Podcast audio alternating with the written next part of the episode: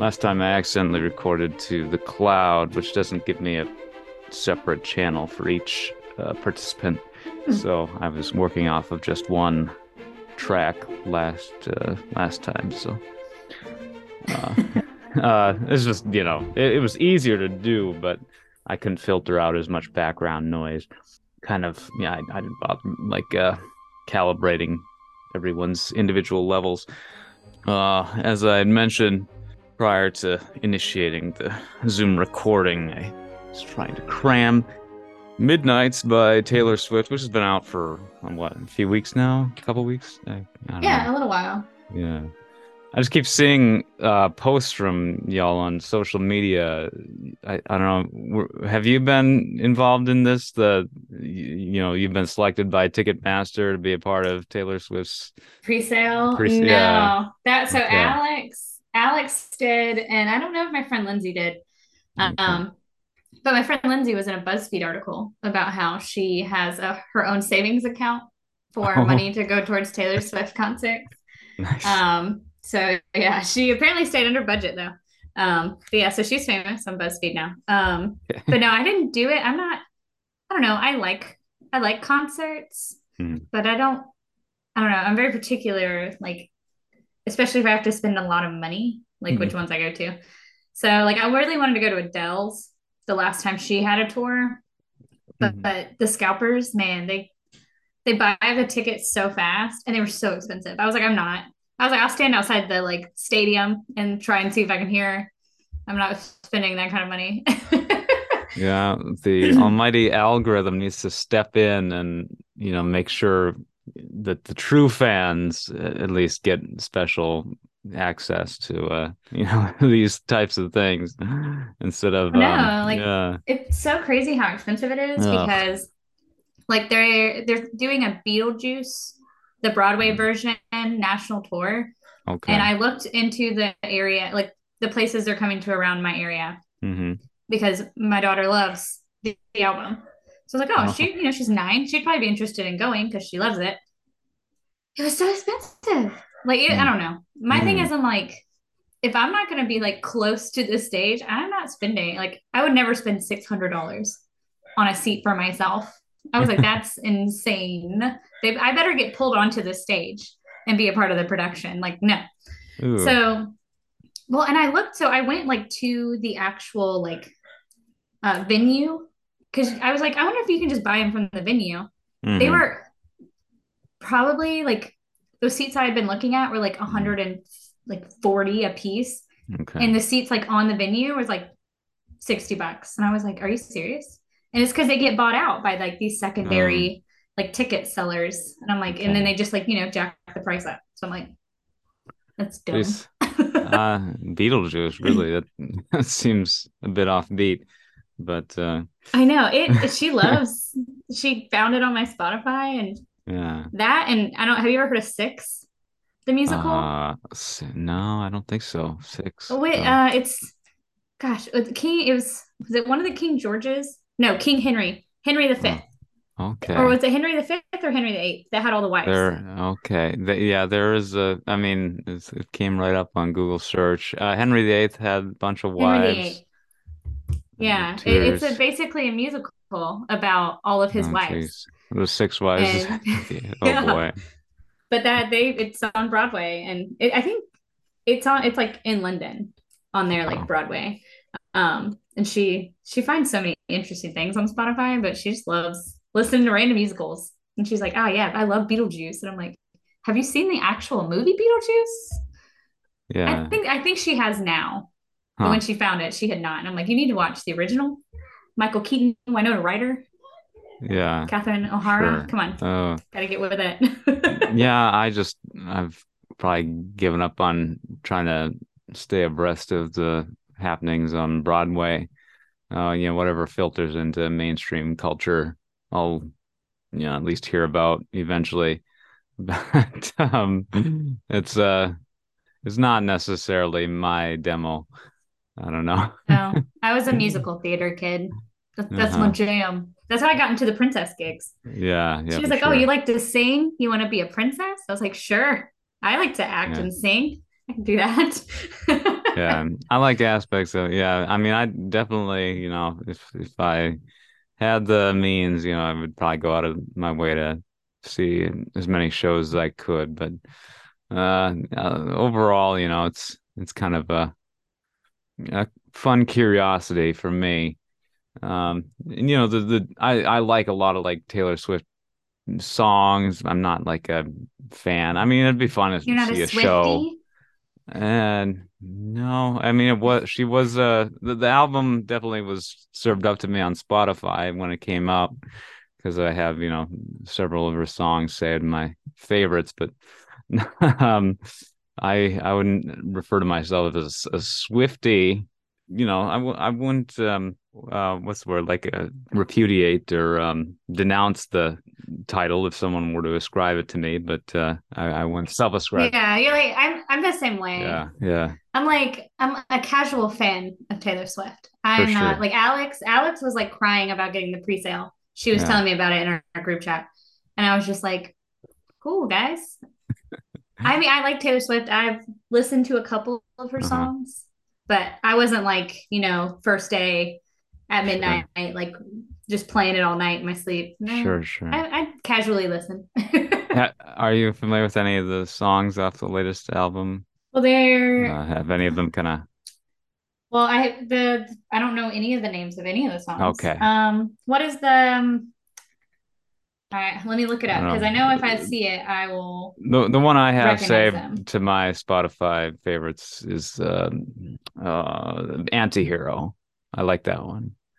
I've heard that one. I like that one. Um, the uh, it's me. Hi, I'm the problem. Yeah, yeah, it's me. That song it. I've heard. that that song yeah. I've heard. Um, and then the one that she has a video for, where she's in the glitter, the glitter and the jewels. Okay. That, I can't uh, remember any of the names. Sorry, guys. Vigilante something. Yeah, I, I don't know. Um, but anyways, I, yeah, just, music can grow on me too if I try to go, you know, album side on a artist. Uh, there are very few, you know, bands over the years or musical artists that I've like actually gotten into entire albums worth of their discography. I'm probably, I would say I'm like that with a, with Adele. When her yeah. thirty came out, I was like, okay, especially because like now she's a mom, and I'm like, oh, I, I can get with that. Yeah, yeah. um, yeah, I really liked her album, but I love Adele. I'm always like, I, I feel like such a snob sometimes, because I'm like, oh, like music nowadays, it's just all, you know, auto tuning and blah blah blah. I feel so old sometimes, but. I don't know. She just like she has like raw talent, and it's so nice to hear someone who just goes up there and sings. I'm like, I would go watch a concert of her just standing there and singing. I, you don't need to dance. And apparently, she's also very funny. So I'm like, yeah, you know, just talking, hanging out, singing some really good songs, and then going yeah. home. yeah, I uh, I like a couple of Adele songs. Um, nineteen eighty-nine and um, God, it, no, what, what oh. What was the one after that? Uh, the dark, uh, it's black and white. Yeah. Oh gosh, okay. I'm I'm just not a not Adele, Taylor Swift. Um, um, I was like, what? I'm trying to think, because yeah, I I've only, but there there were a couple albums I purchased of Taylor Swift's um, and really liked them. Uh, but why am I totally just blanking? Um, let's see. Okay, there's um, there was nineteen eighty-nine. There's Red. No, um, after the one like, after nineteen eighty-nine. Yeah, a Reputation. Um, Reputation. There it is. Yeah. yeah, those two were kind of relatable for me. Um, yeah. And then it was Lover. Yeah, I liked Reputation. I actually liked her like villain era. Yeah, when she was like, yeah, everyone's mean, bite me. I was like, yeah, okay, I like the angsty Taylor. This is fun. Yeah, the, um, and then she had like one... her like whimsical. She had like her whimsical era for a while. Yeah, I don't know, kind of like the saccharine teen teeny bop star. Yeah, I I didn't I wasn't here for any of that. But now she's like into wine mom phase, but she's not a mom, so she's just, you know, she's the one at the party who, she, she she's the thirty yeah. year old wine girl. her, her friends are kind of mellowed out, and yeah, so I don't know. It's she shows up with the big bottle and she's like, "Hey guys." I, I have a few friends like that, so yeah. they're all around that age too. They're like thirty-one and they don't have kids yet. And they're like, yeah, girl, let's drink. And I'm like, can you want to do it at my house? I, I don't want to go out. Come to my house. I had a segue to tie this all into Disney, but it might be a little obscure. It might be a, a bit of a yarn. But um, the, that anti-hero song, it I, I like it a lot. Um, and it's so, sort of like a better version. See, like songs will often do certain things. And and we, we were going to talk about this lawsuit, too, uh, with Robert Lopez, yeah. um, where, you know, there's these scant similarities between, you know, songs. And, and oftentimes, like, you know, if I find one song that that just does delivers a melody or certain rhythm or vibe better than another song that does something similar, then I'll I'll maybe switch over, preferring the latter song, you know. Um, but um, uh, this one, it, there's there's like a moment that gets that one song from Owl City stuck in my head. The, the that song, mm-hmm. Good Time. I don't know if uh, Carly Rae Jepsen was also on that song or something, but I don't like that song, Owl City. That, he's kind of hit and miss with me, but it's got like the same melodic riff as this anti-hero song, which I do like. So I'm I'm glad for that, but I don't like how I end up getting that Owl City song stuck in my head after listening to Anti-Hero, uh, which I prefer. The song from the end of Wreck-It Ralph, which I love, the the Owl City song. When can we do this again? They used it for yes. the, the night parade. I love that song. Yes, um, we did a whole dance to that at Princess Stuff, and yeah. so that song plays on repeat in my brain. Like, and I, I can just hear it. I'm like, oh, when, when can I see you again? Mm-hmm. Someone will say it, and it's then it's there for the rest of the day. I'm like in Inside yeah. Out. It's an yeah, earworm. They- They've got a pretty good track record over at Disney of of good like earworms with their pop uh, hit collabs that they do with uh, you know mainstream pop artists like Owl City, like Shakira for Zootopia. Yes. Uh, I I like that song. Try Everything. Yeah. Um, and yeah, so bringing us into our conversation today of Zootopia Plus. Uh, on Disney Plus. This is the Thodcast, conversations about animation. Thanks for joining us on the Thodcast podcast. I'm Philip Elke, joined by Bridget. Thank you, Bridget, for showing in from uh, Georgia. I'm up here in northern Minnesota, separated by a mere uh, Zoom call, as I had mentioned at the start of the episode. Uh, but but yeah, getting into some of the material for today's uh, show. Um, Alex won't be joining us, looks like, but we did uh, power through also. No, uh, they they were pretty easy uh, digesting. The the six uh, special um, event kind of episodes of Zootopia Plus, that there there's it's an anthology series of just like short films. um I don't know, were any of them longer than like ten minutes? I I, I don't think so. Short. Yeah, I, I think that they were all about ten minutes, because so mm. I'd watched the other three, like the first three the other day, mm-hmm. then I watched the other three earlier today, and then I rewatched the one the other three.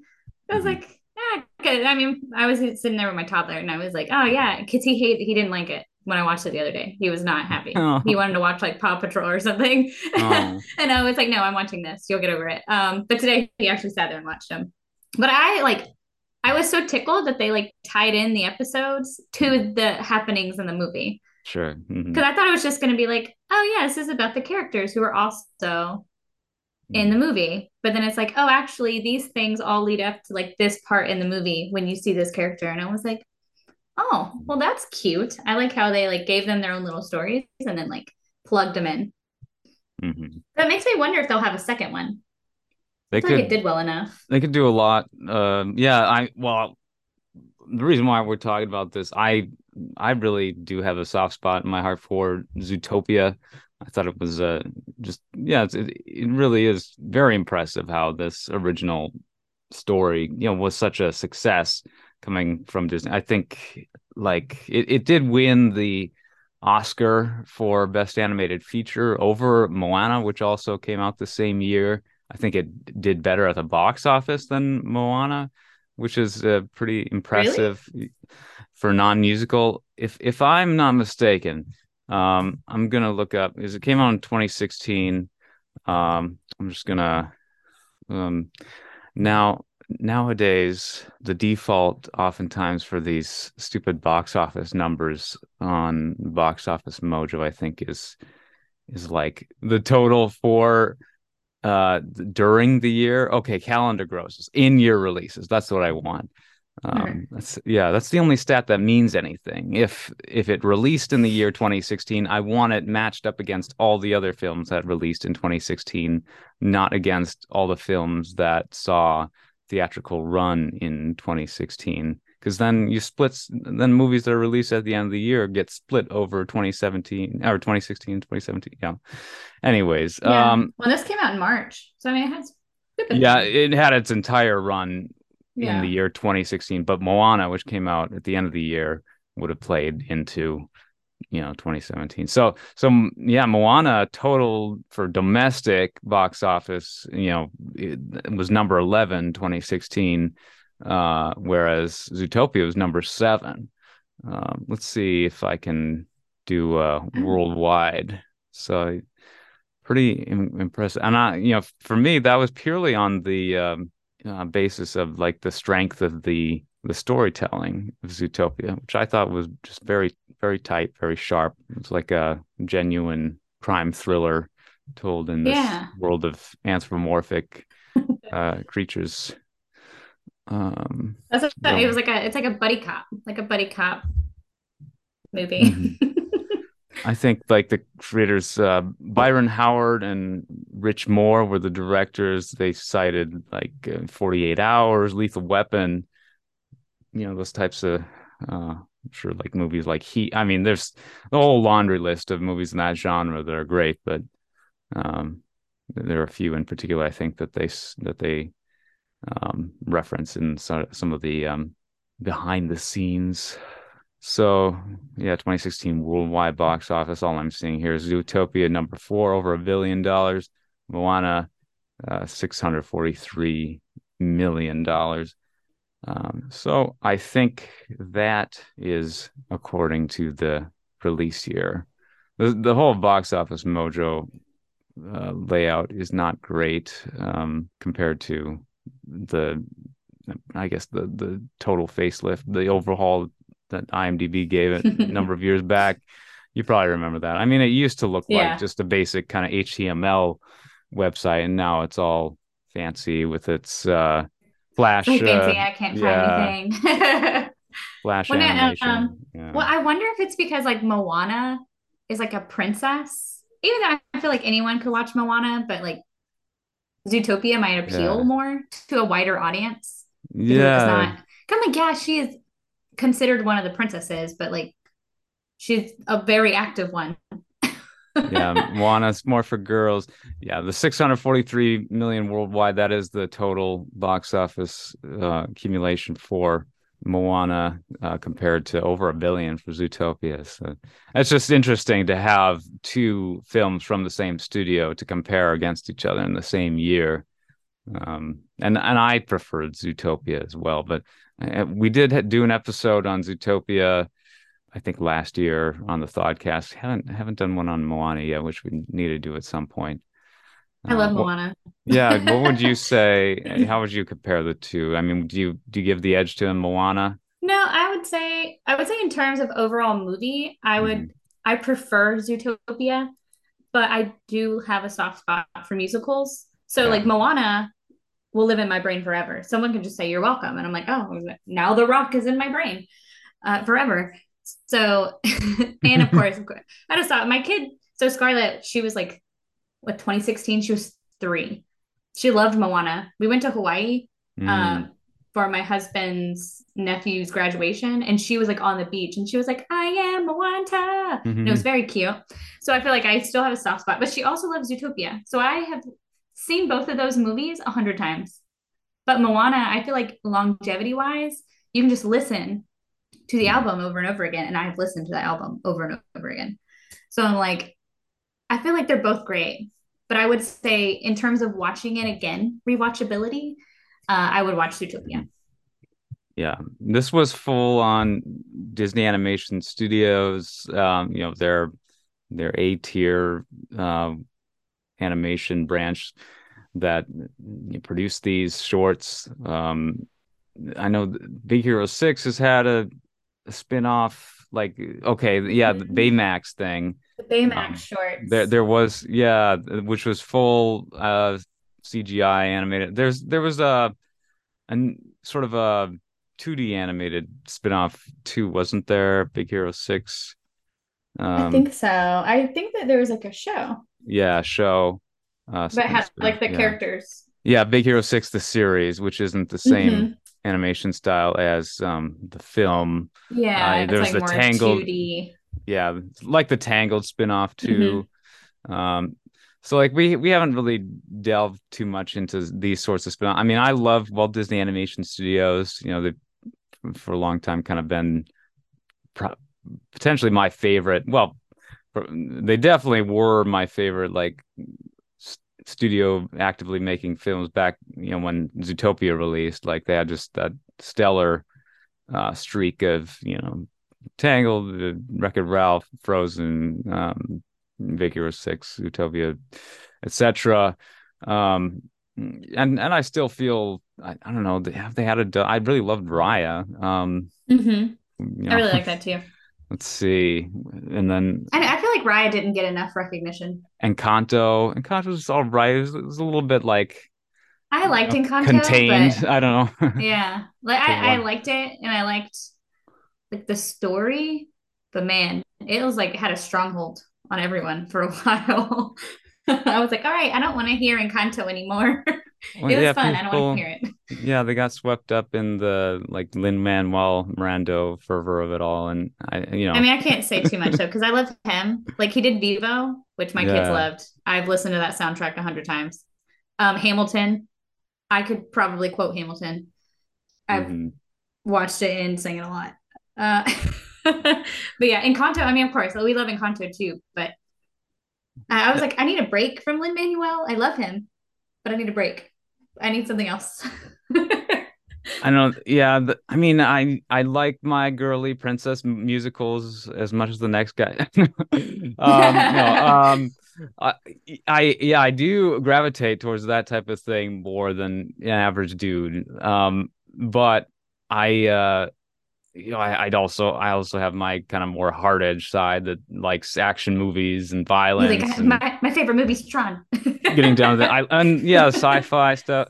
I mean, um, honestly, you sound just like my husband because he like loves the musicals. We loved Hamilton. And then he's like, all right, I'm going to watch this war film. And I'm like, okay, have fun. I'm not watching. Like he likes Dunkirk. Yeah. And I was like, I don't like war movies. I find them so boring. I'm like, yeah, that's great. Can we watch something funny? Yeah, that's it's kind of been fun. I, I've I've been sort of rediscovering my love of just movies in general lately, which is kind of nice. For a while, it was kind of hard for me to just sit down in front of a thing that was in excess of an hour long and, and just like focus and retain it and really get into it. But now. I th- I mean, I think listening to podcasts and, you know, really breaking down and doing podcasts and like breaking down the, you know, semiotics of filmmakers and the crafting and the writing, um, you know, it's gotten me to appreciate basically any film that I watch, whether it's, you know, of tremendous quality or not. I mean, it's always just such a huge undertaking to to create one of these things. So there's there's usually something to appreciate about it. So, like, lately I've been watching things like, uh, I mean, I just saw Tommy Boy, the Chris Farley movie, and it didn't get the biggest, like, critical uh, reputation, you know, the best, you know, critical response, but it was a, a huge hit, I think, among Chris Farley fans. And kids would talk about it all the time when I was in school, but I just, I'd never seen it. Um, and yeah, it was I great. I, I, watched, I want to say I watched it, like, a really long time ago. Yeah. It's kind it's of like a really a, long time. A lowbrow comedy. Okay, yeah, that I've seen that. Yes, as David Spade. Yeah, yeah, yeah. I've seen that movie. Spade, I was like, yeah. I'm pretty sure I watched it. like, like Joe Dirt. You know, David Spade yeah. had his own kind of little. Um, you know, what what else? Uh, Chris Farley had that other one, um, Kung Fu something or other. Um, oh, um, it was, it was like the proto Kung Fu Panda. Beverly Hills. No. uh, Beverly Hills Beverly Ninja. Hills Ninja. Yeah, Beverly that's Hills right. Ninja. Yeah, that's why I was like, oh. Mm-hmm. And he was on Coneheads. Um, gosh, yeah, he was great. Yeah, that's why I'm like, I always, so. I was always bummed that he like passed when he did, because I was like, mm-hmm. obviously I was a little kid, so I got to see everything, and he was already gone. And I was like, dang, that sucks. Mm-hmm. Yeah. Oh, he was in Wayne's World. Yeah, he was in a good bit of things. I got to watch uh, Planes, Trains, and Automobiles. I guess kind of a similar dynamic with um, John Candy, too. You know, just very mm-hmm. premature, you know, obviously big jovial guys who, you know, were famous comedians. His careers ended, you know, tragically, but we at least have the the tremendous, you know, gifts of their work to remember them. And, and just strangely, I, I I've yet to enjoy the uh, experience of Planes, Trains, and Automobiles, uh, which I plan on watching sometime soon, because there's a podcast that's talking about it. So I, I got to get the get the scoop. Yeah, I think I want to say I've seen that movie too. Yeah, looking at it, but the thing I always remember John Candy in the most is Home Alone. Okay, he's in the he's in he's uh, in that truck, I think, or a car or something that. They are going back to go get the kid, and she's yeah. like, I'm a horrible parent, and he's like, it's fine. I recently saw that for the first time. Yeah, it's, it's a great what moment. Great cameo. Yeah, you had not That's seen Home Alone until recently? No, it was like a what? couple, maybe it was last Christmas or two Christmases ago. Yeah, oh my gosh, I had the Home Alone game on the Nintendo mm. back in the nineties. Mm. Nice. It's so yeah. funny because it, it that's one of those movies that I could watch. I didn't watch any. I mean, I did watch the sequel where he's in New York, mm. but any of the ones that do not have him in it, I didn't watch. Because mm. didn't they remake it? Yeah, yeah. There've been some. I mean, that was just such a huge uh, phenomenon when that came out. Like, so surprising. I think of Chris Columbus's debut film as a director. Um, you know, John Williams. You know, they got him to do the score.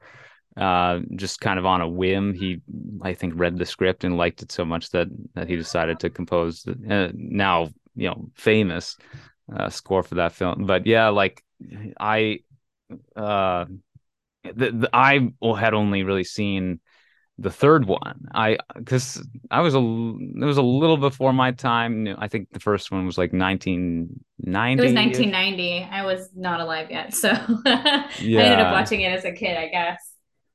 Um, because I the, like vividly remembered that. I loved the third one so much, and it had the most hijinks. It had the most like gags in it, the, the the pranks and stuff. And that was just a total reset of the scenario. That you know, Macaulay Culkin wasn't in that one. Um, yeah, I was gonna say it was a different kid, wasn't it? Because he did that yeah. one in New York. Because Tim Curry was in New York. Yeah, and then it was, it was a different kid. So they did have they had another one called Home Sweet Home Alone. Oh, last okay. year. It's on Disney Plus apparently. Um, mm-hmm. But I was like, I'm not, I'm not watching it. I'm like, I'm boycotting. I don't want to. So my thing is, I'm like, you can have a movie and it not be the same movie. Mm-hmm. It doesn't have to be the same thing. It can be different. You have a different idea, or even a similar idea that's different. Like you don't have to. I think what a lot of what it is is that it's like, oh, we kind of want to make something new, but we're going to like pull on the nostalgia of the old stuff that all of you guys watched in the nineties. Yeah, I I didn't bother watching it. I mean, I'd be interested just to complete the set, but um, yeah. And, and I don't know, sometimes it is fun to just check out what kind of stuff is being uh, shilled out to the public, uh, you know, in the most cynical way possible, or, or is it, or, or am I just making those... Uh, I'm sure if I spoke to someone who worked on these films, you know, they might say that there's you know, like, value. Hey, to... now. How dare you? uh, but uh, and and also like the third Home Alone film, that's Home Alone in name only. It, it's basically Die Hard meets Home Alone. That was the pre- because like the villains are these like international terrorists, basically. Um, no and... small time, no small time crooks this time. No, like, we need to up the ante. He yeah. needs to be in danger.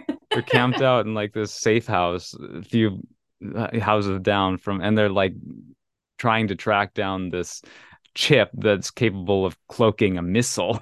It's just insane. Um, but it's so prank heavy compared to, I think, the previous two, where I'd seen bits of the previous two, you know, on T V, and they were they were just boring in comparison. So I never had an interest in like sitting down and watching the first two Home Alone movies all the way through. Uh, but of course, narratively, like you watching them nowadays, like the, the stories are probably, you know, much more solid than the third film. Yeah. I, I still think w- I would defend the third Home Alone. Um, it had early appearance from Scarlett Johansson. That's noteworthy. Yeah, I just I was looking it up and I was like, Scarlett Johansson was in this. Yeah. So no, that's and, yeah. I don't I don't recall Home Alone three really. Like if I did watch it, it was mm. so long ago. I've never rewatched it if I did. So yeah, we and we all with the first two from that era. Like we had just there's this random like V H S tapes that we had in our collection that we would probably they would be on heavy rotation for whatever reason. Ne- didn't necessarily have anything to do with like the quality. It was maybe just because we had them, or you know, a lot of people like. You know, they maybe only saw g- the original Ghostbusters a handful of times, but they happened to have, you know, the V H S for Ghostbusters two, and they just played that over and over and over, you know. And so oh, that's how I was with Hocus Pocus. Yeah. That's okay. Why I saw Hocus Pocus so often, because I had it as, a, I don't even think I had it as a V H S. I think my grandma had it. And she was like, I don't know what to let you get kids watch. So we just watched Hocus Pocus on repeat at my grandma's house. So I was like, that's why I'm so ingrained, so entrenched mm-hmm. in the Hocus Pocus. Yeah. And that's why, like, Return of the Jedi is my sentimental favorite Star Wars film. It's definitely the V H S that saw the most wear when I was younger. It's kind of, it was just like the most easily watchable of those three original films. Um, I mean, Star Wars is my favorite franchise, and I, you know, love the original trilogy. You know, it's, it's weird how like the the versions, the only versions you can watch in high quality nowadays are, you know, significantly altered from, you know, how I saw them as a kid on V H S. Uh, but that's okay. I mean, they're, they're they're still they still go down pretty easily, you know, no matter how many, you know, weird nineties nineteen nineties C G I elements kind of yes. poke up their heads. Yeah. You know, at the time it was cool, so it was fine. Yeah. Well, I think my mine at least that I like vividly remember as a kid was Lion King. Mm-hmm. I watched the animated Lion King like it was going out of style. Well, I loved you, the Lion you, King. It was my jam. Yeah, yeah. I mean, as long as you, you preferred the original to uh, the sequels or whatever, the direct-to-video. Dude, no. Don't get me, don't get me started. Don't get me started. Do you do you like Lion King two? I I haven't seen it that much, but it's it's okay, the, right? It's fine. Are Simba's you talking about like, the newest one? No, no, oh, no, no. no you're S- talking Simba's... about the second one. I mean, it was fine. Yeah, it was fine. Yeah. Like it's not the first one. Oh. It, it didn't touch the first one. It was no. fine. Well, and then they also had like a show. There's also like an animated show okay. at some point back in the day. And, you know, it's kind of like the, they did that with a lot of shows back then. They're just like, oh, did it do well enough? Let's give it a show. And it was like, mm-hmm. I want to say it was like Simba's Kids. Hmm. And then they had a, they had a Nick Junior show too. Cause I remember okay. my oldest one watching it, and it was like Simba's Kids and Scar's Kids. And they would like have to fight the hyenas and save water buffalo yeah. and whatever. Um, yeah, but, yeah I, know, I was like, like this interesting. I think there was something called the Lion Guard. Once upon a, if that's what it was, the Lion Guard. Yeah. It was okay. the Nick Junior show. Mm-hmm. Yeah, and it was Simba's kid because they had like two kids, so there was like the girl and the boy, and the girl was like, "You better get it together, mm-hmm. or I'm gonna take over and I'm gonna head the pack," basically. Mm-hmm. So she's like, "Get it together." Yeah, we had the V H S for Aladdin and the King of Thieves, um, which was the third feature-length Aladdin adventure. There was an, an Aladdin T V series that I'd never mm-hmm. seen, um, but that that third movie, like it had some good. I think John Rhys Davies played Aladdin's dad, and Robin Williams was back for the first time since the original Aladdin. So, you know, it had some good elements, but um, I guess. Um, Yeah, the, yeah. I have not seen the, the Baymax spinoff. Um, so, but I we watched, are seeing. Yeah, like an, I think it's episodes. I want to say we watched like one. Okay. It was cute. I mean, I love Baymax. I thought he was like he's cute. So mm-hmm. it's cute and fun. Um, but I didn't watch them all. Mm-hmm. Did you watch the the Grogu and the Death Sprites on Disney Plus yet? I was going to mention that. That um, yeah, it was very, you know, the, the I guess part of the title is, is Zen. Like there's that Zenimation series on Disney Plus. I, I like those, and I, I just appreciated this three minute short just being as kind of pleasant as it was. Yeah, it was. I mean, we like we love Studio Ghibli. Like we just mm. watched, we just rewatched Princess Mononoke uh, with Scarlett the other day, and yeah, I was like, oh, I I I saw it on like Facebook or something, and I was like, oh, I have to go watch it. I'm gonna go watch it now, and it was just so cute. He's like, he, yeah. he sneezes, and then they're just like being cute little dust sprite things, and then give him a flower. And I was like, that was pleasant. Oh, I yeah. like pleasant things. It was no, a fun time. It was right up there on the homepage, and, you know, only a couple minutes out of your day. It's like, yeah, watch this, you know, every day for the next few weeks, and you wouldn't lose anything. Uh, yeah, that what a flex. I mean, Studio Ghibli, they're uh, obviously the Disney of Japan. I think they yeah. outgrossed Avatar back when I think they had a movie, Princess Mononoke or something, up against. Mm-hmm. Not did I say Avatar, Titanic? You know. Oh yeah, I was uh, like, you said Avatar, yeah. and I was like, I don't know, maybe. Or whatever. I, I guess know. Spirited Away for the longest time was the highest grossing movie yeah. in Japan. So, you know, it's it's so huge. Bangers. Yeah. I love how I love how the um just the studio logo is is just the black outline of the Totoro creatures uh, and then I some white Totoro. Text. Yeah, over a yeah. blue black. That what a flex! To just have such a simple logo in front of your movie. Nowadays, like every studio is trying to outdo each other with how crazy C G I their, their logos are or whatever. Uh, especially Disney, like this. I like the simple, you know, the, the blue background, the white castle. You know, it yeah, was maybe a like, little. Oh. Yeah. They're like, we can do a whole Marvel castle. You want to watch it fly? It's gonna fly. There's gonna be lasers. As uh, yeah. Cinnamon would say, uh, fifty seconds of logos. Oh yes. They always yeah. like every Disney movie. They're like, man, Disney loves itself. Yeah, he sometimes gets a, a little uh, graphic with how he describes oh, yeah. the those studio logos. But uh, yeah, just the sword and sweet. And then I, I just like the analog feel because uh, that was clearly just, you know, done using hand-drawn elements, you know, handmade with that old blue and white cas- castle logo. I mean, the, the C G I one, I mean, the more it tends to look like photoreal C G I, the more I like it. I think when they first debuted it, it was very obviously just, you know, this is wireframe animation, and it's just, it's kind of busy and muddy and, and you know, not, it was interesting, I guess. I, but I, I love the, um, the variant. I, I'm, I'm a total dork when it comes to like variant film logos and, and like mm-hmm. studio logos. Like I, I had a hissy fit when I realized that like the Star Wars sequels probably wouldn't have the twentieth Century Fox fanfare playing before them, because like mm-hmm. that's just been such a tradition, and the musical cue, you know, they're in the same key and they run right into one, you know, each other. They could actually insert that back into subsequent releases now, you know, if they use the Star Wars main title and so forth. But I, I guess w- whatever, the original six, one through six, you know, will always have the twentieth Century Fox fanfare. But I, I I felt like the sequels were missing something when when they dropped that. I did like just the the plain, you know, black or, um, you know, the silence over the Lucasfilm logo. There wasn't any yeah. other sound elements. So that was, you know, the, the best kind of alternative they could have come up with, um but anyways, yeah, just the oh, simplicity well, so of the you were right so I was gonna add yeah. you were right. Princess Mononoke came out the same year as Titanic. Okay, yeah, so sure. You're right.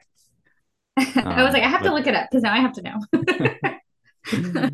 Yeah, no, so, yeah, Studio Ghibli, they're they are the goat. um So I would love to see more from them related to Star Wars. That, that would be cool if we saw like a full on. Well, they've got the Star Wars Visions anime uh, anthologies, and they're making more of those. Have you seen any of that? I haven't. I haven't okay. watched those.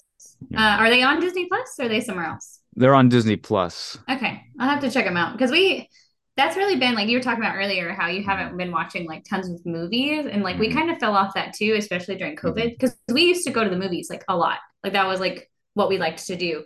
But once COVID happened, I'm like, we didn't do it for, you know, two years. Mm-hmm. So we kind of got more into like, we had like watched anime like casually, and then we got more into it when, you know, you're stuck at home forever. Uh, so like, that's like what we kind of do now. Cause you know, it's like twenty, thirty minutes. And so if you finish, like we, before I started doing this, I watched an episode of Spy Family. So it's like, oh, twenty-five minutes of my time, and then I can get up and do other things. If I have to go, you know, tend to children, I can. Whereas like two hours, I'm like, all right, pause it. I gotta get up. I gotta go do stuff. Gotta take out the dog. It's like a lot to like be at home and watch a two hour movie, like just straight through, unless like everyone's asleep and I'm doing it in the middle of the night. Hmm. I do that. that's, that's when I get my peace to watch movies. I, I need to see if I can find some anime that resonates. I, I've seen a few series, but it's just, it it is sort of, a, I don't know, a threshold to kind of cross and get into anime, because there, there are a lot of aesthetic differences, you know, compared to what I'm used to watching that's not, you know, um, having to be localized to the U S, but Um, there, there, there's obviously great stuff. I, I should maybe give Cowboy Bebop. That, that'd be a good entry point for me. Um, I, I started watching that series and just never ended up finishing it. Um, so just starting over from scratch would be good. I know I mentioned, um, you know, well, we we had brought it up on a previous episode talking about uh, awkward celebrity encounters. Um, yeah. No, I. So I watched. Um, so I watched like you know. the the O G Cowboy Bebop on mm-hmm. Adult Swim mm-hmm. or, or Toonami back back in the day. And so when the show came out, I was like, oh, I'm gonna watch it. And honestly, like the show, even though it was live action, they actually like followed the show. It's basically mm-hmm. just the anime with people, like real people. And I was like, that's pretty cool how they did that. But you know, Netflix mm-hmm. canceled it immediately. So mm-hmm. no more of that. Yeah, I mean, I could certainly appreciate it for its, um, you know, similarities to the animated, sh- you know, the original. Um, if I, you know, watch, because what I need to do is just watch the original show, and then if that really grabs me, then of course, you know, I, I would be interested in maybe watching live action as well. Um, no, but I think it, live action was fine. Yeah, well, s- similar to like the Last Airbender, you know, Avatar, the Last Airbender, M. Night Shyamalan did that horrible. I would say it was you know. not, it was not as bad as that, because I love, yeah, I love Avatar. Um, I actually have uh, an A P A on the back of my car, and it says, "Yip yip B words." I saw it and I was like, "Well, I have to have that," so it's on my car. Um, but I love Avatar, and I yeah. watched that movie, and I was like, "This is god awful." Yeah, but I feel like even as so an bad. yeah, even as an Avatar fan, I, I can there are things I can appreciate about the film, probably more so than just your average viewer. Yeah. Um, but anyways, we we've been kind of avoiding talking about Zootopia Plus. I know. I don't know. It, We're so bad. Well, it, it it was sort of thin for me. I I mean, the first one I was kind of rolling my eyes at the Judy's parents on this weird Fast and Furious like car chase, train yeah. chase, you know. Uh, it's just it tonally like I liked how uh, grounded and you know, the, especially like the uh, the whole Disney animation aesthetic was sort of based around like realism, the illusion of life. You know, these these realistically drawn characters. You know, they don't break the models too heavily. You know, they don't exaggerate too much. There there's a verisimilitude to their stories that, you know, is is a great balance between, you know, what the medium of animation offers and just good, solid, um, logical storytelling. Um, so, so I thought that was definitely, you know, uh, it, it was, uh, shall we say, skewed a bit for these short films. Yeah, well, I, I thought it was fun though, and like you sent me the the podcast, the early the Disney. What Disney Insider Presents podcast. Yeah, um, and I listened to that. Yeah, mm-hmm. and I liked that they kind of like had an idea. They were kind of like going with different kinds of movie genres for each episode, which I thought was fun because it was like, oh yeah, like they're just parents, but like actually they're like these superheroes and they're doing all this crazy stuff. And it's like mm-hmm. date night with Tina Fey and uh, Steve Carell. So yeah. I was like, oh yeah, like I thought that one was, that one was cute. The one I really liked was the Real Housewives one. Because I, like, back in the day, I remember when the Real Housewife, like, Real Housewife started. Mm-hmm. And uh, I used to watch it with my mom, and they were so dramatic. And it was so funny because they were like, ah, oh, yeah, um, what, the, the shrews, all the shrews, mm-hmm. the, they, I guess they're, they're supposed to be, like, an Italian mm-hmm. mafia type of family yeah. is what they come off as. Um, and, yeah, it's like, oh, yeah, like, I'm Frou-Frou, and I like to do this. And they're like, and I'm Trou-Trou, and I've never been married. And I've been divorced five times. And I was like, you know, oh. this is, like, very, very much Real Housewives. And, like, people, there's always a fight. There's always some kind of drama. There's always someone crying on the on an episode. It, it doesn't matter. It doesn't, I'm like, they have, do they film this all in, like, one week? And it's just, like, chaos all, all week. But that's, like, exactly what it was like. And I was like, oh, that's funny. And it's, like, and again, like, they kind of like tie into the movie. So it's like, oh, hey, this is like, oh, it's leading up to Frou-Frou's wedding. And then like the donut almost kills her. And she's like, oh my God, I love your hair. And she's like, thanks. So yeah. I would say that was my favorite episode, probably. No, I, I appreciate it. Just, it, it was uh, definitely a, a deliberate choice to present these in just different formats, different genres, and different from the film, you know, entirely, which is mm-hmm. fine. You know, it's it's taking advantage of the medium of animation.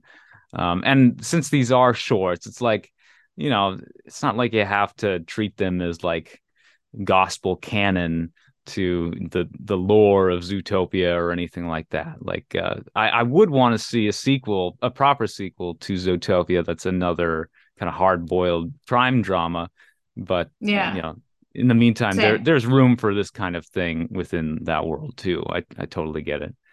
Yeah, um, well, there's like enough characters that you could kind of spin off of that. Like I liked the um the sloth dinner mm, with the otter, mm-hmm. and like at the end, he's like, ah, oh, what was uh, gosh, what was his name? Something something dash dash hundred yard or uh, flash flash hundred yard dash hundred yard dash. Yeah, he like pulls up and he's like, oh, Nick. And then yeah. it like cuts to the girl inside and the otter inside. And I was like, oh, that's cute how they like tied those in together. Because of course, like they're not in the car in the movie. Um, yeah. But I, well, I liked that one because she, I mean, I've been a server. I'm like, you guys need to go because I need to leave. I think there's only one of these that doesn't have a sequence that is also in the film Zootopia, if I'm not mistaken. The Godfather yeah, the, of the Bride. Did it right? not? Or, or well, did, did did the one with um Claw Claw something? What was his name? The, the dancing show. Did they have a? Did they have something in that one with the, Judy? Yeah, the, the moment the moment at the end when uh, Clawhauser catches Chief um, doing no, the app. No, no, yeah, yeah, watching the app. That was in the movie. Right? Oh, is it? Chief Bogo. Um, yeah. yeah, yeah, I'm pretty sure. Yeah, because we we find out in the movie, it might be a post-credit scene or something, but that Maybe. Chief Bogo is a fan of Gazelle. Gazelle, yeah. Mm-hmm. That was kind no, of interesting. I, I couldn't remember if that was one, because I noticed that. Yeah. I was like, what? I was like, I don't, I didn't think that they like put anything from the movie in that one. And I, mm-hmm.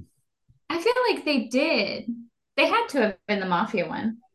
There's the portrait of the grandmother, you know, that bakes the cannolis. Uh, I mean, mm-hmm. that's, you know, straight from the, the film. But I, I don't know if there was a, any, if there were any clips from that uh, short that were taken from the film, really. And I, I don't even know if, if like the moments that intersect with the film are the original see sequences animated for the film, or if these are just reanimated for the uh, yeah who, who's to say um yeah because I want to say like the one with the sloth like seemed like it was like pulled from right from the movie, so I'm not sure. Possibly. Like I feel like they just like added on the girl the girlfriend and the otter in the back. Mm-hmm. um which I so I did not realize I mean I think I knew but the Duke Weaselton mm. is Alan Tudyk. Mm-hmm. But Alan Tudyk is also the Duke of Wesselton in Frozen. Yeah, yeah, that's right. And I was like, I, I was looking, I was like, Duke Weaseltown, or like Weaselton. And I was like, that's like Duke Wesselton. And then I was like, isn't that the same person? And I'm like, I love that Alan Tudyk is just like connected. It's just like, ah, little Easter eggs everywhere. He's everywhere. He's also in Moana. Yeah. Now that he's, we're talking about yeah. he's hey, hey.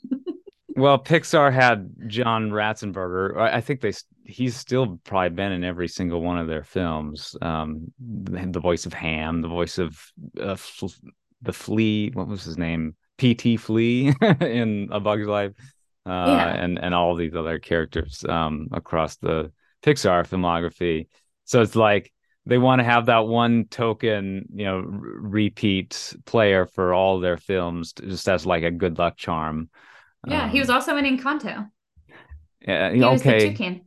The toucan. He was the, yeah, when she goes into Bruno's thing and she's like, "Oh, at least I have yeah. you," and he flies away. That's Alan Tudyk. Yeah, and he was, was like, he's everywhere. He was the chicken in Moana. Mm-hmm, he was hey hey. He has played birds multiple times. Well, yeah. and he, I mean, here, like, he's freaking singing his larynx out because he's doing that weird cartoon voice and having to mm-hmm. sing in this voice. And it's not very pleasant sounding, but it works great for the character. Yeah, I like it works for, you know, a, a shifty weasel. Yes. Oh, Kristen Bell was the voice of the girl sloth. Priscilla. Kristen Bell has an obsession with sloths. I know, yeah. Because I also love sloths, and I'm the same way. She like starts tearing up, and I was like, I feel that. I want to also touch a sloth. Yeah, which also, you know, solidified my resolve to podcast on Zootopia Plus. You know, gotta gotta show Princess Anna some love on Thoddcast. I know she doesn't get enough recognition. Honestly, I love Princess Anna, so mm. I'm biased, but it's fine. No, that's, that's great. Good, because she has more dialogue here than she did in the film Zootopia. So uh, good mm-hmm. to hear a bit more of their relationship, uh, Flash and Priscilla. Uh, very relatable subject too for, you know, our present moment um, with the, you know, uh, rampant understaffing of, you know, dining yeah. establishments and such. Yeah, I when I was watching it, I was like, where are the other servers? Why is she the only server in this whole establishment? Because yeah. they're like, they're like, get over here, get the food. And I was like, does no one else work here? Was there no a... one wants to work anymore? Was there a host at the entrance even? I don't, I think that there was someone standing there, but she was just like, was. Hey, let me just drag you in. I'll, you know what? I'll bring the table to you. Don't worry about it. Just, just, just stay there. It's like the assumption was that once all, you know, the diners had put their orders in, she'd be able to head out to her concert. Um, but since, you know, the sloths uh, had arrived, like she, so, so like she didn't necessarily have to stick around until they were absolutely closed, but um, she had to, you know, at least wait for all the orders to be put in before she could, you know, think about uh, clocking out by, you know, her appointed time of six p.m. in order to make it to the Gazelle concert. Uh, but yeah. that seemed very unlikely once the sloths showed up. Uh, but little did we know, you know, they uh, they were uh, playing for the same team. They were, you know, the that that um, sequence at the end of Zootopia, the sort of post credits stinger or whatever, the uh, the reason why he Flash is driving so fast is is yeah he's, he's headed to see Gazelle. Uh, no, so. And I love that because he he's also the sloth at the D M V. Yeah, uh, in the movie, and so he's like so slow. I, I remember being tickled by that because he's like, oh, yeah, at the end, they pull him over and he's like, oh, hey. And I was like, it would be the sloth speeding. Yeah, it's a great bit from the it's a bit of like a reality breaking, you know, the cartoon logic sort of thing. It's like, how would they ever get anything done at this D M V if they're actually moving this slow? Um, so like it's some of their interactions with um the the server character, what was her name? Sally uh no um uh Sam Sam um you know, they at least it wasn't so frustrating to where, you know, I, I was beating my head against the wall. I it was kind of a stressful episode to be honest. Yes. No, I'm telling you, have you been a server before? No. Because I will tell you, it is. You're like, I gotta go. I have to leave. I have to leave at this time. And then you get sat, and mm-hmm. which in most places, there's more than one server. But you get sat like right before your shift ends, and you're like, either I have to beg the next person to take this table so I can leave on time, mm-hmm. or I have to stay here like thirty minutes over while they finish. I was like, do you want the tip, or do you want to, do you want to sleep? And so I was like, I was stressed. I was like, she's not going to make it. She's not going to make it. Now everyone's mad at her. Like they were like ringing the bell. People were like, yeah. miss, I need water. People do that in real life. Oof, oof, I'm like, yeah. you see me talking to them. What do you want? I'm one person. That's, I don't know. I, I came up with this uh, little euphemism uh, recently in uh, as sort of a shower thought, but like this, you know, w- on weird Sanford prison experiment that we call Planet Earth, you know, a, a Stanford prison experiment, just like how people get caught up in the social trends and, and norms, and, and they f- fit into these various roles. And, and so like when people, even like relatively decent people, I think, are subject to a negative dining experience, they can maybe just subconsciously turn on a dime and and become hostile towards the server if uh if Dude, they're people are being, crazy. Yeah, yeah. Like I would think under normal circumstances, you know, who would ever treat a waitstaff, you know, poor poorly? But I guess if there's just a general like sense of unease throughout the restaurant, then then maybe even relatively like reasonable people will start to like act agitated, and and that could just, you know, it could uh I guess snowball on on itself. I don't know. No, and I mean sense? It does happen. Yeah, no, yeah. And it, like it definitely happens too. Like if there's like a series of events. Because like I try, of course, I I don't try to take it out on the server if something mm-hmm. is wrong with like the meal, or like, you know, the drinks take forever. Mm-hmm. I'm like, all right, it's not the server's fault. But I have been to places where like the server just disappears the whole like the whole time, and I'm like, yeah. Can I like order? And so like by the end of it, you're like annoyed because you're like, all right, mm-hmm. I've been here like over my time, and I'm like, I try to be understanding because I've been there, but like especially if you have like kids with you, ugh. Taking too long when there's kids, I'm like, you can't. I need you to come back. I need, I need my bill. I need to leave.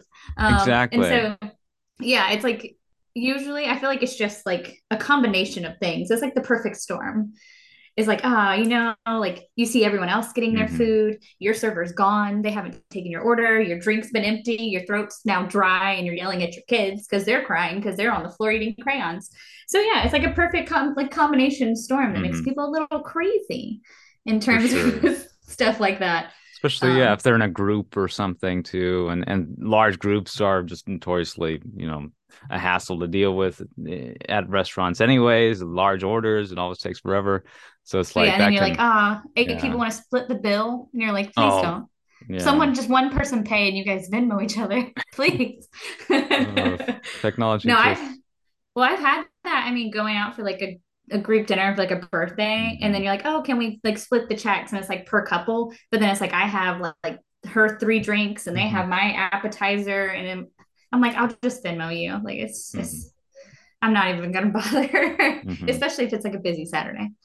Mm-hmm. Um, no, but yeah, no, and that's well, that's why I was like, yeah, I watched that episode and I was like, I do not, I do not miss being a server mm-hmm. ever. No, of course, and then the the tick ma- uh, the Taylor Swift presale and stuff too. I was hearing there's maybe some issues going on with that. They canceled. They canceled the second day of presales because uh, they were so inundated with people for everyone. Wow. Mm-hmm. Yeah, people are very angry because they were like, well, what about the people who like weren't going to get to do the presale till today? And then there were yeah. other people who were like, well, what about the people who missed out on their day? Jeez. Because there was people like, I have friends who sat in the queue for like five, six hours and still mm. didn't get tickets. And I was like, I'd be Weird. so mad yeah. if I sat at my computer for six hours and didn't get anything. Oh. Yeah. Anyways, so yeah, we, we kind of been jumping around. That's okay. I, I mean, like, the hey, it, it, we're we're chatting off the meds again, I guess. I was going to. Oh, oh, for sure. But uh, I wouldn't have it any other way. I know. But like the the previous um the so you think you can prance? Um, yeah. I just I was, I was going to say fun. it like totally plays straight the trope of, you know, if the anytime there's like a talent show that's televised, it's like it it uh, it's definitely going on that second. It's being aired live. You know, if you show up at the door, you can sneak in and end up on stage, you know, if you're clever enough. Yeah. It's like, that's how these things always go down in movies and T V shows. Um, even though that's totally, you know, n- not even close to the reality no. of like how these things are shot and ta- you know, delayed. And sometimes there are, yeah. I think, American Idol type events that are live, but it's only like the very last, it's like the finales or whatever. Yeah. Um, yeah. It's usually like the, the very last like live performance. Cause I tried, so I auditioned for American Idol when I was mm-hmm. seventeen, and we had to get in line at three a.m. just mm. to get the wristband. And then you come back two days later. Jeez. To sit in line some more and then get to audition. And then once you get to the next round, you just sit around forever. Uh, and then after that, and so I didn't make it after the second round. Like, but I have friends who have gotten to like Hollywood and they're like, yeah, you just sit. There's so much sitting and it's like spaced out by so many days. And they're like, yeah, they're like, what you see on T V mm-hmm. is nothing like what actually happens. Well, except that it, it ends up being a dream, which I was kind of surprised. Yeah, that's why I, I like it happened, and he's like, "Oh, it was just a dream," and I was like, "Oh yeah. man, you mean you guys did win?" Which I like that the chief yeah. was like, he was like, "Ah, oh, yeah, never, never let down your backup." I was like, "You go, chief." Yeah, he, he really uh, came through. I, I, and it makes sense because we know he's a fan of Gazelle, so you'd think he'd be into the talent competition. Uh, they have the exit. That's um, Brit- America's Got Talent, Britain's Got Talent. Don't they have the X's or the X Factor? I suppose. Too. Yeah. Who who does the X's? I I, I kind of like that. I think concept. it's the I think it's the X Factor. Okay, it's just the X. I know Factor. It's not. Yeah, uh, it's not America's Got Talent because that's like okay. Simon Cowell in them, and they're sure. just like yes or no. Um, but yeah, I think it's just the X Factor. Is that is that even still around? I don't know. I didn't. Cowell create the X Factor or something. Ah, he he does all these no, things. No, he did they American Idol and America's Got Talent. Okay. The X Factor uh, had like Howie Mandel. Was that his name?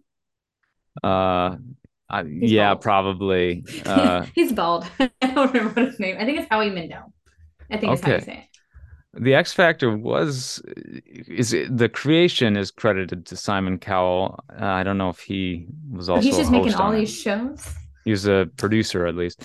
Uh, I I don't really watch like reality T V. I'm way above that. No, um, you're like I'm too good for that. Mm. No, I just I we never had cable growing up. I mean, we totally would have watched the heck out of American Idol, and like you know, we would catch some of the highlights online and things like that. But uh, no, it, I, I, it would be a rare treat when I was in a place that had cable T V and we could watch things like you know American Idol or whatever was the um, popular you know reality show that you know Survivor or you know f- mm-hmm. was um was so Flavor... you think you can dance oh Flavor Flav Flavor Flav you want to say one. Flavor Love Flavor Love um, yeah. I watched Flavor Love and that thing was a dumpster fire because they also had oh gosh what was his name. He had the bandana. He was in a rock band. Oh, I, I couldn't tell it was, you. It was, long it was a hot mess. It was one of those dating shows where it was a famous Bret Michaels. Bret Michaels. Oh, okay. It was the Bret Michaels dating show mess. It, yeah. Those those shows, you mainly just watch for the mess, I feel like. Okay. I've never seen a minute of The Bachelor or Bachelorette. Um, I, I was. I don't like them. I don't. Mm-hmm. I don't watch them. I'm not. I'm not a. I have a lot of friends who are. I'm not a Bachelor girly. Uh, I was paid studio audience at the final taping of a series called like Bad Girls Club or something like that. Bad Girls. Yes. Very I trashy. loved ba- oh, I loved Bad Girls Club. They were all messy. Hmm. They were all it was they always just ended up fighting each other. Yeah. I don't even know what the premise was. Do you win anything? Was it just real world? Like but crazy people? There, maybe some cash funny. on the line. Yeah, I don't know. I don't, um Just such, I, I can't remember if they wanted anything or not.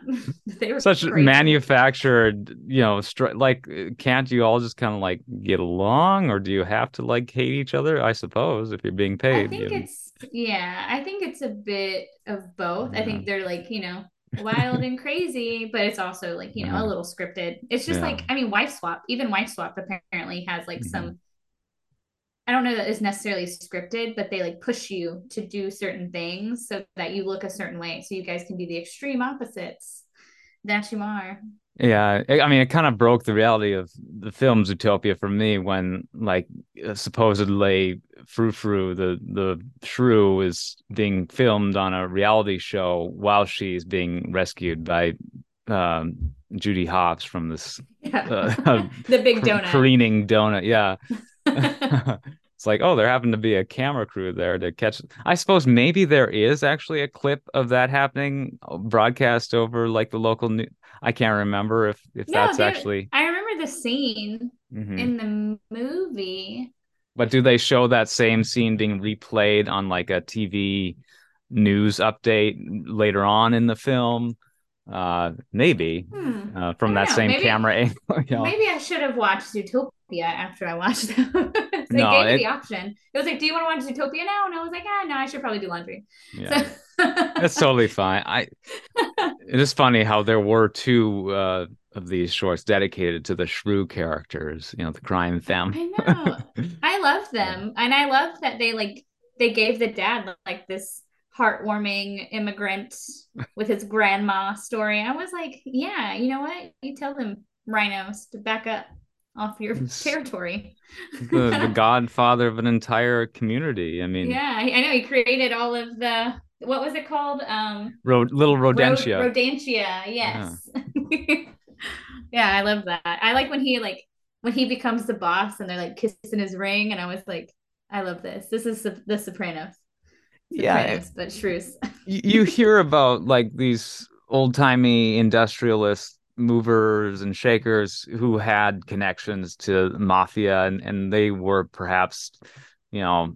Not not the most up and up types, but they did like do like these huge community planning initiatives that just shaped kind of a lot of major cities, you know, around in the U S especially and around the world. Like, I don't know if I can name any names. You know, there's, there's the classic robber barons, of course, of the Industrial Revolution. You know, Carnegie, Rockefeller. You know, and I'm sure all these guys had. You know, well, they had government connections. They probably had criminal oh, yeah. criminal connections. I mean, all. Oh, the, I was listening. All the, well, I was listening to a podcast earlier, and it was all about like Al Capone. Yeah. All about like his his dynasty, but he was like apparently he really did a lot for the community though too. And yeah. Like, yeah, he was really bad, and he like killed people, but he did a lot for the community. So he put it back. He gave back. Okay. It's interesting. Paid it yeah. forward. It's a whole spectrum.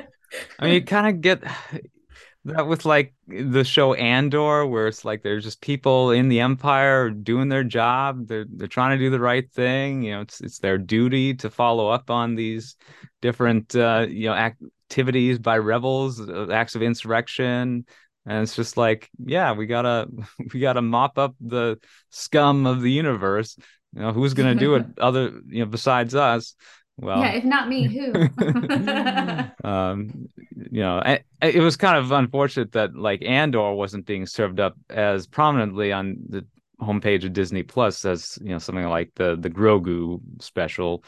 Um, well, it was. It was on the like it was on the front page like a week ago. I yeah, someone was saying it was like the seventh tab in, you know, on that rotator that you see up at the top, that little banner. I mean, maybe that was maybe that's when I saw it, because I did yeah. have it like I had Disney Plus pulled up because my my son likes Bluey, so we got yeah. Disney Plus open a lot, and so but it came across and I was like, oh yeah, I was like I okay. should probably watch that at some point. That's, that's good. Yeah, this was like as of today that we're re- recording this, but oh, yeah. I don't know. I I just think it, there's a great. D- did you see Barry on H B O Max? Uh uh-uh. uh. Was it probably aired on H B O too? Um, it, it was uh. Am I am I gonna screw up his name here? Um, it's it's like a comedy slash drama, um, with uh, Barry Block, Barry, J, J uh, Jeff, who oh, lives it at has home. Bill Hader. Bill Hader, yeah. Barry Berkman. Barry, yep. Um, He, I've heard, uh, so I've heard about it, but I haven't watched it. He's a hitman turned actor, but there's like a moment where his girlfriend is, she um, gets signed to produce a streaming series um, you know, based on her like upbringing in Joplin, uh, Missouri, or mm-hmm. wherever, uh, Jop- Missouri. Yep, Missouri, uh, called Joplin. You know, it's this prestige show for this uh, fictional streaming service called Banshee. It's sort of female oriented, um, and it gets rave reviews. Like the producer at, at the ex, you know, the owner of the um, streaming service is crying at the premiere. You know, she loves it. Um, well, it only lasts for twelve hours on the front page of the the streaming app, uh, and then it's relegated to like just being almost impossible to search for after that, because It, it apparently just wasn't getting the traction that was demanded by the algorithm. So it was immediately kicked off. It's like, oh, you mean everyone didn't watch it immediately? Get out of here. Yeah, there's a meeting after after it goes off the front page, and you know, Sarah, the, the character, or Sally, you know, she's wondering why this happened and why did it get replaced by, you know, the new Medusas of all things, this like reality show about Medusas. Um, and, uh, you know, the the response in this sort of uh, hoity-toity corporate speak is, oh, the algorithm felt it wasn't hitting the right taste clusters. um, and then the the E P goes on to say, you know, I, I, I love the show. I was cr- I was also crying at the premiere, but I guess I was wrong. It was like my opinion was was like definitively wrong because the algorithm said so. It's just, I think this A I system says that it's not good enough. I'm so sorry. It's like people people being told that they can't like something, and they're just like, okay, I guess I I didn't like that. That's, and that's why the the whole uh, racket of like YouTube re- review and people slamming shows like, oh, the, you know, uh, why Star Wars: The Last Jedi is the worst cinematic failure of all time. It's like, well, if someone enjoyed something, it's like no one can tell you that person that they didn't enjoy it, you know, except yeah. there I think there are people who think like that. If if like somebody says something negative against something you like, that's almost like it's invalidating your identity or in, in some way, because people have like very fierce reactions to, to that sometimes. You know what you think? No, and I no, believe me, I actually had this conversation with a friend mm-hmm. of mine earlier, because she was like, oh, do you like this name? We're talking about baby names. And oh, like, sure. You like this name? And I was like, I actually hate that. And she was like, oh, I, I, I mean, I didn't really like Scarlett. And I was like, I just don't like the name, man. You're not even having a kid yet. Like, you asked uh, my opinion. And I just, I don't really like it. It's not my style. I'm yeah. like, if you want to name your kid that, it's fine. I totally. Like, you do you, girl. You name your kid whatever you want. You want to name her toilet paper? Do, do what you want. I don't care. yeah. But yeah, it's like, I feel like some people, and maybe, maybe it is just like the ability that, because we have all this information at our mm-hmm. fingertips, like it's so easy to see everyone else's opinions. Mm-hmm. So like, you're like, you get validated by all these opinions that are similar to yours, that when you get one that is not, it's like mm-hmm. cognitive dissonance. Your brain's like, no, this person trash. Everything they just said trash. yeah. Yeah. I mean, you, you've studied all this stuff too. Like, uh, I have. Oh, yeah. Probably been in the room with some of these like pitch meetings and stuff uh, with the, you know, high level executives, like, uh, you know, tr- trying to suss out their opinion of something. And I don't know if it ever seems, you know, fully, co- it, it probably doesn't always seem fully coherent, does it? No. And like, like I, when I worked, I worked in a sportswear company, and we literally, part of what we did when we were looking for new styles was our merchandisers would go to other mm-hmm. brands, and they would buy what was popular, and then we'd just make a version of it. And I was like, can we not just make something of our own? And they were like, no, mm-mm, no, mm-hmm. the, this, this brand has this, people are wearing this, everyone's wearing it, it's popular, we're going to make one just like it. And I'm like, that, no, no, that's not innovative at all. Mm-hmm. Like, make something different. Like, it doesn't have to be what everyone's wearing. You could be the next, what everyone's wearing, because you did something different. But people don't want to do that. I mean, and I think it's, a lot of it is like, mm-hmm. because a lot of companies have to hit margins and stuff. They're like, it's safer to do what everyone likes. Right. And then they're trying to figure out like, why do they like it? Mm. What would they like more? What if we offered it in new neon colors? And I'm like, ah, sure. Yeah. I like neon colors. That's fine. Yeah. I mean, catering to the shareholders is like catering mm-hmm. to an al- uh, algorithm. Um, yeah. You and- have to hit those numbers regardless of like what you're putting out. They're like, did you, did you mm-hmm. sell it though? Did yeah. you like, did, did enough people watch this? And no, look at Netflix. They're like, mm, not enough people watch Cowboy Bebop. Canceled. It was like canceled yeah. the next day, wasn't it? Uh, it was like I don't know. Immediately, yeah. like the next day, they canceled it. But I, I, I mean, people were lambasting it before it even, you know, saw the light of day. It's I think based on just the marketing material and the trailers. It, it just, I mean, even I think the still images looked kind of, I don't know, cheap and. and low low budget. I I don't want to you know besmirch it, but I from what I saw in the few glimpses I got of the show, it just it didn't look like it was you know something that I don't know piqued my interest really. Yeah, and that's why like I watched it and I I was like, oh yeah, like it looked just like the mm-hmm. anime. And I think like what comes across in terms of like trying to make, because of course they're they're doing One Piece. Mm. They're doing One Piece. Um, and then I think they're also doing another one. There's another one that they're going to do that I was like, mm, interesting. But, oh, uh, Yu Yu Hakusho. But it's Netflix Japan that's doing it. So I'm like, like okay. maybe it's promising. Maybe it's promising. Um, but, like, I think the problems that you have when you're trying to make anime into mm-hmm. real life is that a lot of anime is just so, the style is just so different that mm-hmm. it's hard to, like, come across with normal people with like no C G I. But if you do too much C G I, then it just looks fake and weird. That was the, I don't know. Yeah, that was the problem with the clips that I saw of the mm-hmm. live action Cowboy Bebop. They were trying to reproduce the anime in like mm-hmm. a live action, which they shouldn't they should have probably just gone in, into a different stylistic direction if they wanted to do that. Yeah, and that's that's what I'm in. I'm interested to see, because I've seen clip, I've seen pictures of like what they're gonna do with One Piece, mm. and then I've seen the casting for Yu Yu Hakusho, and I'm just like, interesting.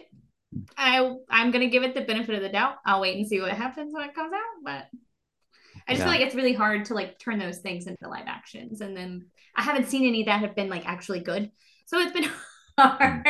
I'm like, eh, maybe you guys should yeah. leave that alone.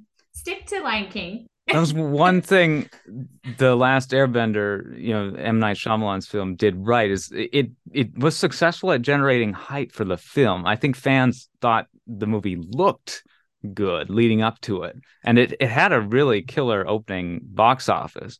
But once they actually saw like the story and the writing, you know, yeah, then it fell apart. It was rough. but but it, it it's a gorgeous looking film. Yeah. No, and it looked really... Like, it did look good, and it, it was, like, realistic enough that it wasn't like, mm-hmm. oh, this looks weird. Um, because, again, I feel like sometimes it just, like, it just doesn't look right. Like, mm-hmm. things don't look correct. Um, because, you know, they're trying to make these, like, weird-looking characters and, like, a flying buffalo thing. Um, but, like, I thought, like, looks-wise, fine. Mm-hmm. But, like, the script was not great. And, like, I don't know. I was, like, I wasn't a, not a big fan. But they're apparently doing another Avatar. Oh yeah, uh, I think yeah, they're Netflix gonna do another is, Avatar movie. Yeah, ne- Netflix is taking the reins on that. Well, and I there there's like a live action adaptation that works, and I think there's also an animated follow up that's in development as well. Uh, so that'll be cool yeah. once those. Well, and I, well, I think the people who worked on it with Nickelodeon, I think that they're actually going to be a part of the movie, okay. like a part of making it happen. I think with M. Night Shyamalan, like Shyamalan's, they didn't. It was like artistic yeah. differences. They sure. didn't, they ended up dropping from it. Um, and maybe that's why it wasn't as good as it could yeah. have. Yeah. I, I think there was a similar departure by the, the two guys who created Avatar uh, from Netflix. Uh, like they, they were going to take a more active role in developing the, the Netflix series, which I think they have since left. Um, but I don't know if it was, I, I I, I don't know where that's at currently. I think those guys, if if they are working in the Avatar space, it's probably on this new animated series. Um, but I, I don't think they really have much to do now with uh, with that live action thing. Um, but we'll see. I, I've been hearing a f- few updates here and there about the live action Avatar um, adaptation. So I, I think it's definitely going to happen. But, um, it, you know, if if anything, its re- resemblance and fidelity to the original series will come from the fact that at least they're able to kind of take their time and tell the story rather than have, having to cram an entire season into one film. Yeah, and I think, well, what based on what I just read, they're going to do three animated films, and okay. It looks like that it's kind of set around Aang and the gang as like adults. Okay, um, this is the okay. There's there's the sequel project that's in development. Yeah, about the adult um, characters. Mm-hmm. That's um, the animated one, and and that's yeah. animated. Okay, okay. Mm-hmm. Well, that sounds cool. Um, yeah, and, it's with and, Paramount. Okay. Mm-hmm. Let's see. Is that yeah? Brian and Mike, the guys who made Avatar, are they on that project or? I'm trying. To, it doesn't mention them. Um, at least yeah. where what I'm looking at right now. Um, I don't. I I'm sort of indifferent because I mean the, I don't know if they're necessarily all that interested in in doing it because like they haven't been super active, I guess, with the franchise. Since uh, Legend of Korra, I mean, I, f- I feel like if yeah. they really wanted to play ball, like they they they could, but I don't know. I think they're maybe a little too precious about their vision. Oh no, they are. Paramount they are. and Nickelodeon okay. are teaming up for three brand new animated films, um, with Brian and Michael there we in go. the Avatar universe. Um, that's why I was like, I know. I remember reading a story where they had talked about how they were a part of that movie, mm-hmm. the the last one, and they were like, yeah, they just like were going in a weird direction, and we just like kind of walked away from it. Um, okay, but yeah, because cool. they and then like you know the the show focuses on Aang and them as kids, mm-hmm. and then it jumps to Legend of Korra, and they mm-hmm. don't exist anymore; they're dead. And so, mm-hmm. and and that um, was yeah, that was all Brian and Mike, the original creators yeah. who did Legend of Korra, um, mm-hmm. and then that uh, you know didn't really pan out the way they wanted it to, uh, and then since then it's been kind of dormant, but but now yeah we have yeah. this. I mean, that is really exciting if they're doing more animated content yeah. within that. Yeah, it looks like they're gonna it's gonna focus around them, and I mean maybe I mean honestly that's probably like what the fans wanted, because like I mm-hmm. liked Aang and them, mm-hmm. and then I jumped to Legend of Korra, and Legend of Korra was I, I liked Legend of Korra, but I kind of fell off in the last season. Because I was just like, eh, I don't really care about Korra like that. Not really. Yeah, it was, it was a great like, concept. Want... Yeah. Yeah, like it was good. Stuff. But uh, but I was like, I, I like that. Like I like that they're gonna bring it back and give me more details in the middle. Yeah. Well, I, I think we're hitting a bit of a time limit. It sounds like I I uh, totally we've been spending all this time off our meds on on the Thawed chat oh. here, but uh, it's uh it's been been very fun. Um, so thank you, Bridget, for, for chatting a little bit about Zootopia Plus. Uh, yeah, fun little concept, and you know it takes uh, some fun creative liberties with Zootopia. Um, and I mean, it's it's cool to see kind of this young creative team come in, and you know hopefully uh, continue to see innovation from from Walt Disney Animation Studios, and they don't just become another algorithm based. You know, shill of a uh, animation studio or something. Um, th- I mean, there is a lot of, you know, having to hit those um, investor numbers at Walt Disney Company, but I think they focus that energy more in some of their more uh, reliable earning, you know, parks and resorts, things like that, that uh, aren't as heavy on like having to innovate creatively. Not saying that these areas don't innovate creatively, but it's just it's a safer uh, investment than sometimes movies can be. Um, so I, I just hope, yeah, we, we consider to see good work coming from Walt Disney Animation Studios. Hard to use this as a barometer, um, but I don't know. It, what what did you think overall? No, I thought it was really cute. Like I thought it was like a nice little like kind of like refresher on the Zootopia world, because like I mm-hmm. haven't watched Zootopia in a minute. And so I was like, oh yeah, like I really liked the soft characters and I really liked the little shrew people. And apparently a lot of people did because they had two episodes. Yeah. So, so yeah, I thought it was just like a fun little thing that you could watch. I mean, really you can watch it in an hour or you could just watch it ten minutes at a time. Yeah, very nice. Uh, we've got, yeah, the Strange World coming up later this month. Uh, I think Enchanted will probably be our next episode. Or Disenchanted. Yes. Well, I I still need to watch the first Enchanted, but yes, the uh, the full the main focus of the episode will be Disenchanted. I was like, I loved uh, Enchanted, like, and I'm so mad. Like, I don't feel like I was surprised that they were doing Disenchanted because, like, I didn't know a lot of people who were very much into Enchanted. I loved it. It was a musical. It had Amy Adams. I love her. Mm-hmm. It was funny. Um, it even had Idina Menzel. I mean, mm-hmm. she wasn't Elsa yet, so mm-hmm. no one. I was like, that's Elphaba from Wicked. Hello. Mm-hmm. Um, but and she was also in Rent. She was in the um the movie Rent. Oh but, yeah. Yeah. She. But yeah, I was like, I didn't know a ton of people who really liked Enchanted. Like I introduced friends to Enchanted, and I'm like, how have you not heard of this? You have to. So I love Enchanted, so I'm so excited that they finally like have another one. So yeah. Well, stay tuned for that.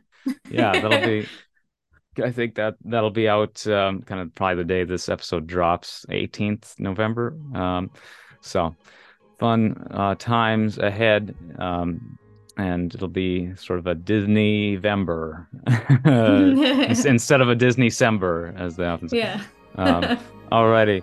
Well, thank you so much, Bridget. Uh, can people find you anywhere online? Yeah, you can find me on Instagram uh, at Bridget five two four six. That's Bridge with a T, five two four six. Sweet. And find the Thoughtcast at Thoughtcast on Twitter and Instagram, thoughtcast dot com. Find me at Philip Elke on Twitter and Instagram, uh, streaming all kinds of different places uh, where you can find podcasts. Um, well, this was very fun. Sorry, a bit all over the place, but uh, we got to a lot of uh, fun topics. So you all uh, go out and be the anti-hero that you all want to be. Uh, have a wonderful week. Uh, have a magical day and warm hugs. It must be exhausting, always rooting for